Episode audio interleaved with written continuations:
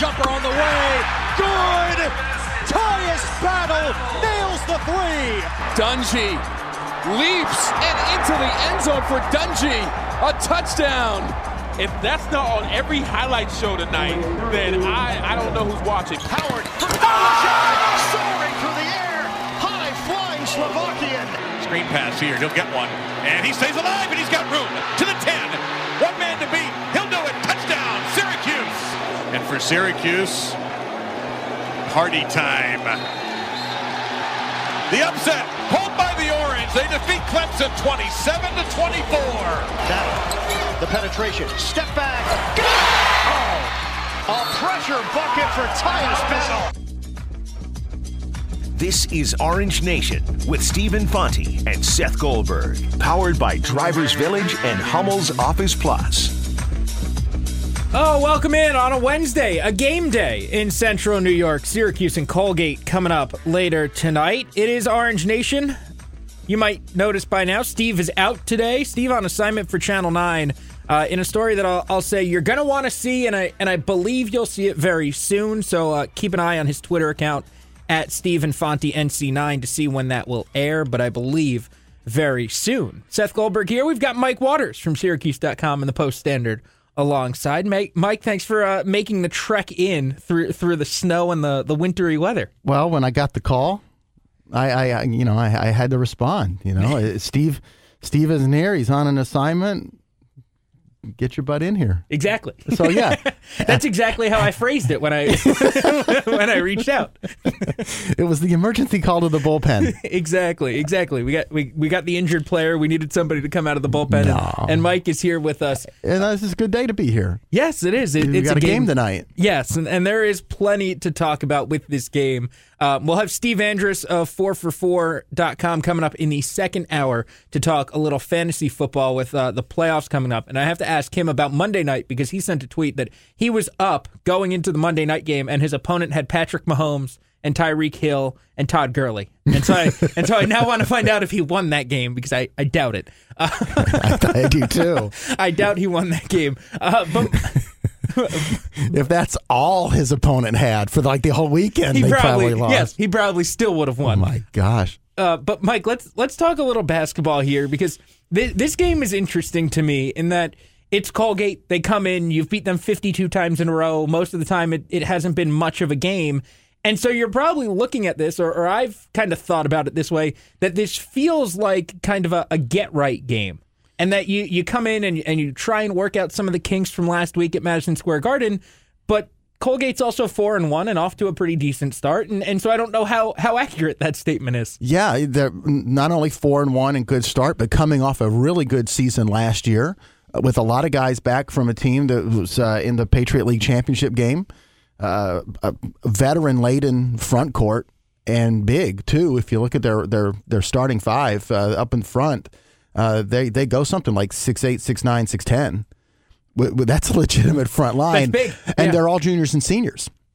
So yeah, normally you would say, "Oh, okay, you know this this is exactly the type of game you need." Coming off two losses, they're just going to get out there and. Be, but as poorly as Syracuse played in New York, and is you know for you know for Colgate, um, this is a good team. So in a way, maybe it's actually a good thing for Syracuse. This isn't going to just be a, a total layup tonight. You know, where the walk-ons are peeling off the uh, the, the warm-ups at halftime. You know, and re- you know, and it, getting ready for the second half. You can see the warm-ups really breaking a sweat out there because they know they're getting in. Um, this might be a game where the Syracuse players are going to have to still go out and play hard and play focused. And if you're playing as poorly on defense as you did in New York, Colgate's going to make shots. You know, the, this game in that regard seems closer to Morehead State than Eastern Washington. And, and that Eastern Washington was a game that Syracuse didn't play all that well, and they still won by 30. And and they didn't play all that well offensively or defensively and managed to win that game by 30 plus points. Morehead State, they, they were all right. They, they weren't great in that game, but but Morehead State gave them a game. And, and I, I feel like if Syracuse comes out today and, and just isn't playing all that well, isn't isn't, you know, right, isn't better defensively, Colgate will at least probably give them a game. They will stay with them. Yeah, they will. But uh, so I think it's really important that the Syracuse uh, comes out and plays hard on defense. Uh, I would expect to see some form of the press right away because usually that's something Jim Boeheim likes to do uh, when he wants to get his team going. Uh, that he wants the energy level high. He wants the tempo of the game to be faster. So see if the press gets those guys going a little bit, um, and, and kind of you maybe use your your size, your athleticism uh, against Colgate on your home floor.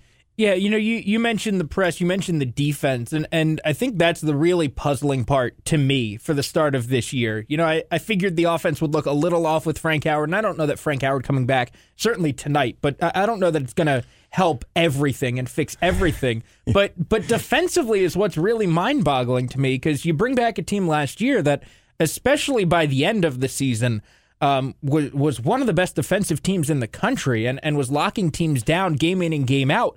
And whatever it is, it, it's not there this year. That intensity, that edge, whatever it might be, isn't there defensively this year. No, and, and maybe that's something that takes time. Uh, maybe uh, some of the returning guys have kind of forgotten that it's uh, it, it's not an automatic thing. Uh, just to oh, we're going to go out and be great on defense. No, you got to remember what you did to be great on defense. Uh, like Pascal Chukwu, uh, down in New York, he, he, played terrible on defense, and that's not the way he was playing at, at the end of last season. Last season, uh, at the end of the year, and especially in the NCAA tournament, he was fantastic in the middle. Uh, and against big, strong guys too. So the whole idea that oh, the Connecticut guys could push him around, I'm like, okay, great, but why that didn't happen every time that last didn't happen year? against Michigan State. Exactly. Jaren Jackson was a top five pick. Yeah, and Nick Ward's pretty good and big and huge and strong. And if he wanted to, he could probably snap Pascal in half, but he didn't. And Pascal figured out a way. So Pascal's not playing as well defensively as he did a year ago. Tyus Battle's not playing as well defensively as he did a year ago. Um, Elijah Hughes is not playing defense at the same level that Marek Dolezaj did at the end of last year. And that's been a change in the starting lineup. And neither Jalen Carey or Buddy Boeheim right now, as freshmen, are as good defenders as Frank Howard. So there is a difference. Um, not to say Jalen or Buddy are bad defensively. I'm just like, well, Frank Howard last year proved to be fairly elite. He led the ACC in steals. They're also not the same six five long, lanky athlete that and Frank Frank's is at, older. at the top. Right. Frank as a freshman wasn't as good a defender as Frank is now. So um, again, it would help to have your senior leader, and maybe he could help set the tone um, and and remind some of his you know returning guys, guys. This isn't you know I've been watching from the bench, and this is not the way we played last year. Things change now, right? And and uh, and I would guess that's easier to do once he steps on the court you than, can't than lead it is from the bench. As a, right, as as an injured player sitting on the bench, and, and as Donna Ditota pointed out too in a story that she wrote earlier this week, it's really hard to lead and set the tone when you're not playing well yourself. Uh, and that kind of goes from offense to defense. When you're Oshae Brissett or Tyus Battle and you're struggling so bad on on offense, it's kind of hard to kind of look around and give a rah rah speech in the huddle. It's um, you kind of got to get your own self going first. Have your own have your own cards in order before you Yes. you go to somebody else. Yeah, exactly. So uh, we'll see. I still think they can be a good defensive team. There's no reason why they shouldn't. Um, they still have everybody they had a year ago, and uh, so you got to get that right first because I think that can be corrected the quickest and the easiest. Then you'll worry about the offensive struggles because I think that might be a little bit more of a long range concern. Yeah, I agree with you on the on the offensive stuff, and and to some extent, it feels like they're just missing open shots, and, and at some point you would expect that to even out, but at the same time, there, there's a lack of movement and a lack of a lack of flow as as well offensively, and, we can get that to that in a little bit. But but one last thing on this this defense topic or, or this defense discussion that I, I I thought was really interesting. I wanted to get your thoughts Thursday night after the UConn game. Jim Boeheim comes out and says they played hard and we didn't, and then says that's the kind of team they are, and it's not the kind of team we are. And that struck me as something that was very strange. Yeah. Partially because one, I, I don't understand what it takes to be that kind of a team. I, I- I- that to me that seems something that's controllable. Like if Yeah. you if you want to be that team that's that's playing hard, diving after loose balls, uh, you know, going for everything, you you can be. You just have to want to. And it also struck me because that that is what they were last year. That that is exactly what they were last year, and that's why people around here really liked last year's team, even though they they weren't all that great for the entire season. So I'm, I, I don't know what what changed and when that changed, but but that was a really odd comment to me, and I, I was curious what you thought. Yeah, I was confused by it as well, and I didn't know if he meant well. That's because Connecticut is an aggressive, deny the pass to the wing, overplay, aggressive man to man defense versus a team that's going to be playing a zone. And again, not that Syracuse's zone is your typical parochial league, uh, everyone stand in a spot with their arms in the air zone. It's not. We we understand that by now. I hope in this town, um, but still, it's a zone, and it's you don't see. Uh, you know, Syracuse players slapping their hands on the floor and getting after it, man, man, like a Duke team. There is there is a certain inherent difference in the man to man that a, a Duke will play in, in certain years, or, or, like Connecticut plays now under Danny Hurley, and a zone. There isn't. So Of I didn't. I didn't know if he meant like that, or if he meant like you said, like right now the Syracuse players just aren't playing that way and should be. And I I kind of lean towards that because that sounds a little bit more legit and a little bit more like a Jim Boeheim thing. Right. Like he's like we're not, um, and maybe he's kind of going towards certain players' attitudes uh, because a good part of the post game presser was about Pascal and a couple of the other bigs, and they're not the big, burly, strong, aggressive, you know, type of low post player that that, that you see at other places, and um, you know. The way Eric Cobb played is not the way Pascal Chukwu's going to play Of ever. course. No, not at all. And and you know, we, I, I, I I, think I said it on somebody's show the other day about Pascal and getting aggressive and how he's not very aggressive. And I said someone needs to insult his mother before the start of the game. yes, every game. Get him mad. Yes, whatever it takes. It's like you know one of those sports comedy movies, and you figure out this stupid way to like motivate the the mo- the nicest, sweetest guy on the roster. Yes, And you, you exactly. say, "Did you hear what the other team center said about your mom in the paper?" Yes, yes, exactly. You you need to find a way to get him to get him mad and, and get him angry because I, I made this point earlier in the week and I, and I made this point I think last week too. Uh, there might not be another Bol Bol. I- I'll say there is not another Bol Bol that Yeah. that this team is going to have to deal with. But there, there's definitely another Eric Cobb.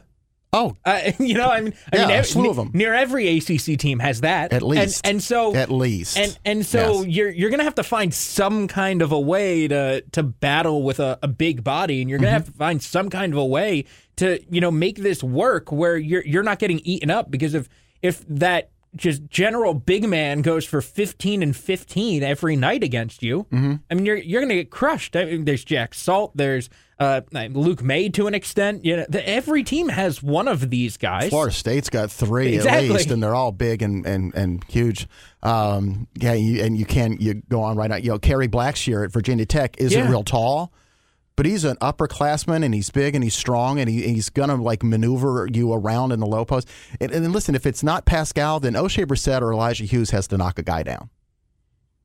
You know, then they have to be the muscle guys. Yeah, and like it makes sure like I, I don't know. I you but coming off of New York, whatever it is, you do want to see more intensity um, out of this team defensively uh, because you know whatever happened against Colgate tonight, you know the next game is at Ohio State.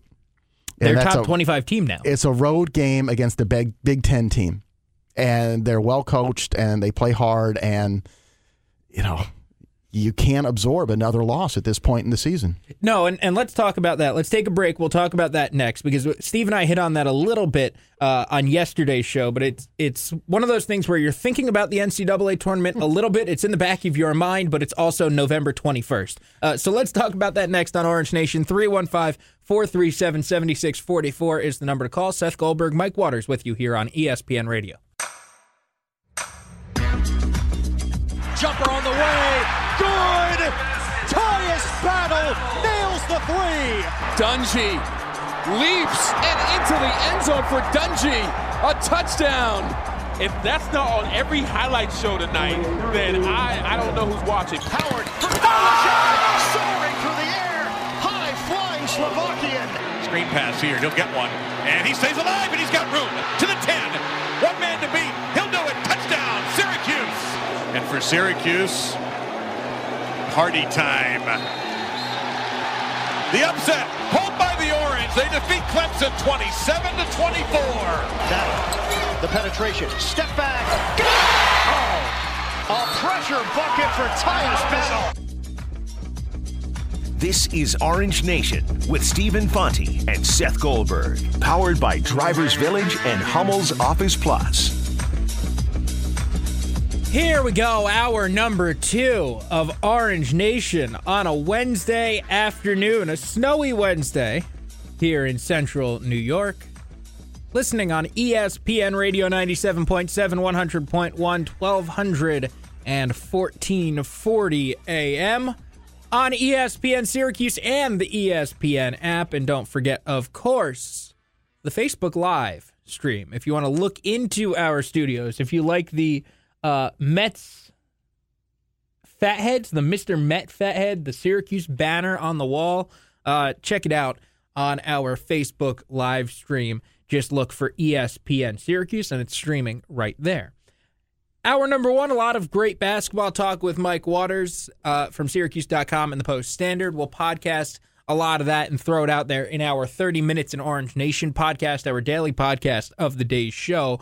But I, I do want to get to some SU football here before we get to Steve Andrus of 4for4.com and some fantasy football updates and advice heading into the weekend. It's getting down to the home stretch of the fantasy football season, so we need Steve's help uh, for sure, and that'll be coming up in about 12 minutes.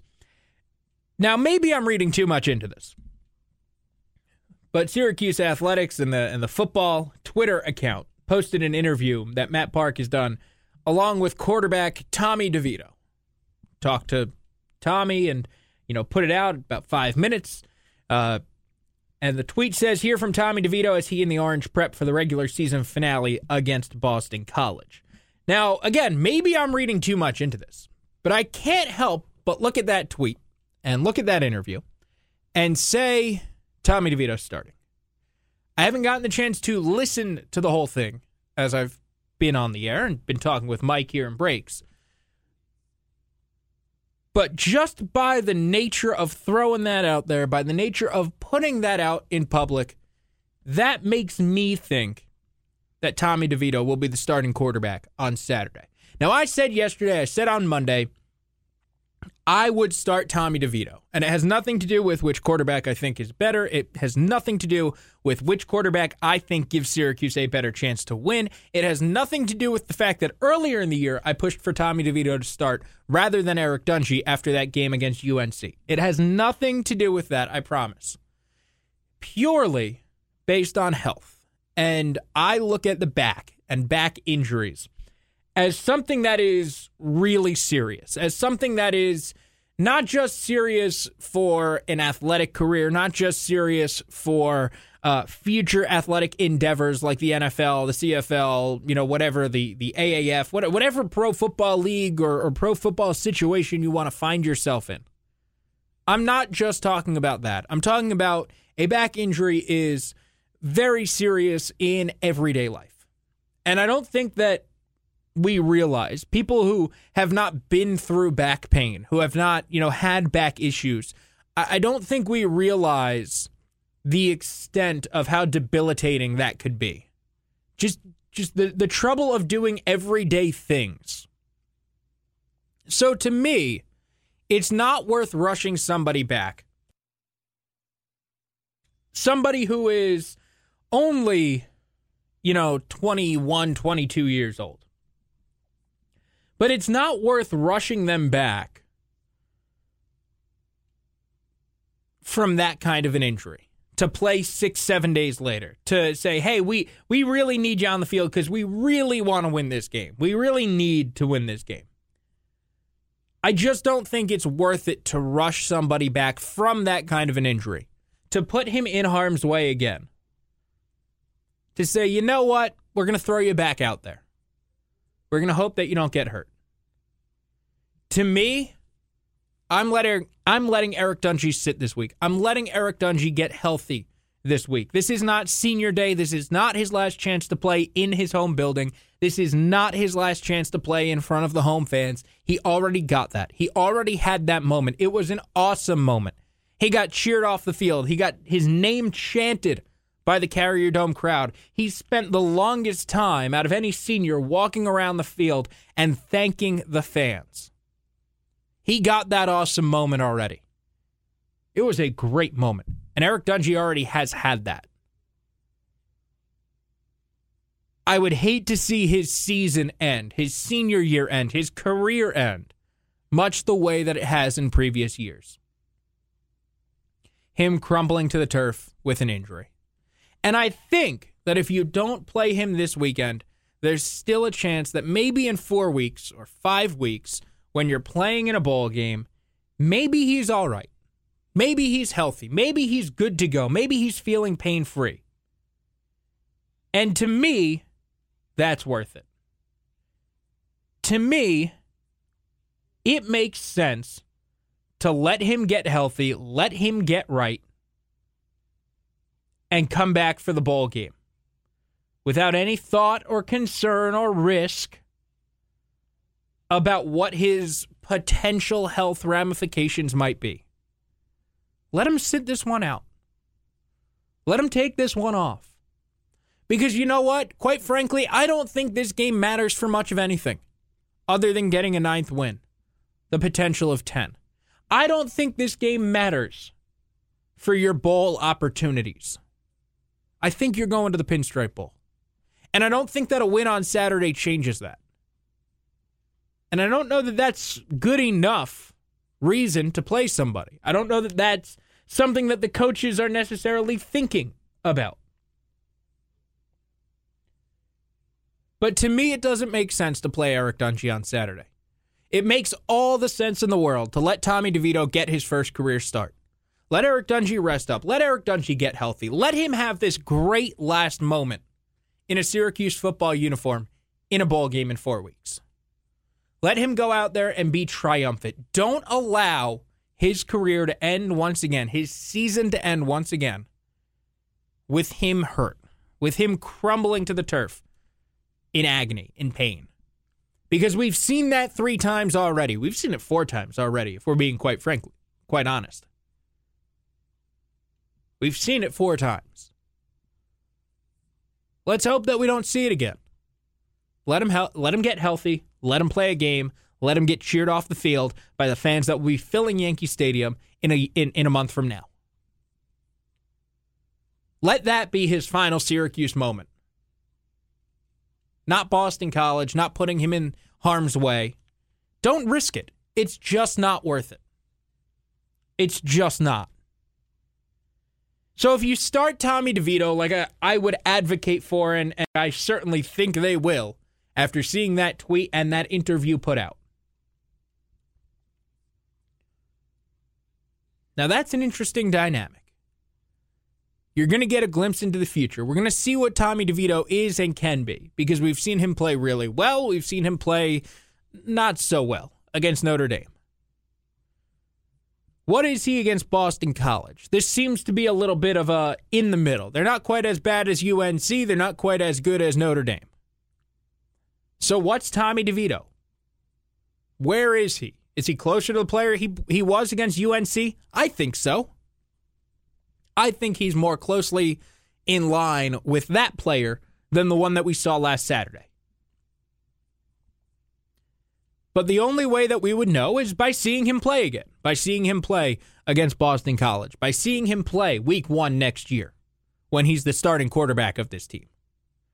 That's the only possible way we would know what quarterback Tommy DeVito is. I'm excited. If that's Saturday, if that's next year, if that's in a bowl game, whatever it is, I'm excited for the Tommy DeVito era. I think he's going to be really good. I think there's a reason that Dino Babers didn't want to talk about him all that much, wanted to keep him kind of under wraps a little bit for the last year plus, two years. There's a reason why, there's a method to the madness. And we saw that in the UNC game.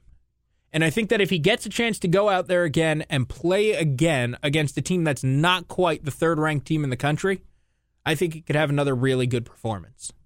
I think he can go out there and play another really good game. And I'll tell you this, and we, we've said this all season long.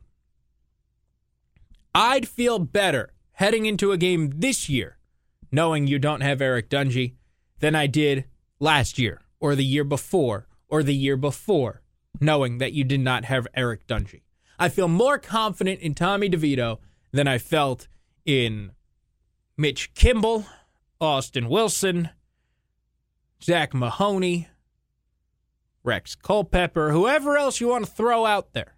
I feel more confident in Tommy DeVito than I did in any of those quarterbacks. And I would think that the Syracuse coaching staff does as well. That's another reason to be cautious with Eric.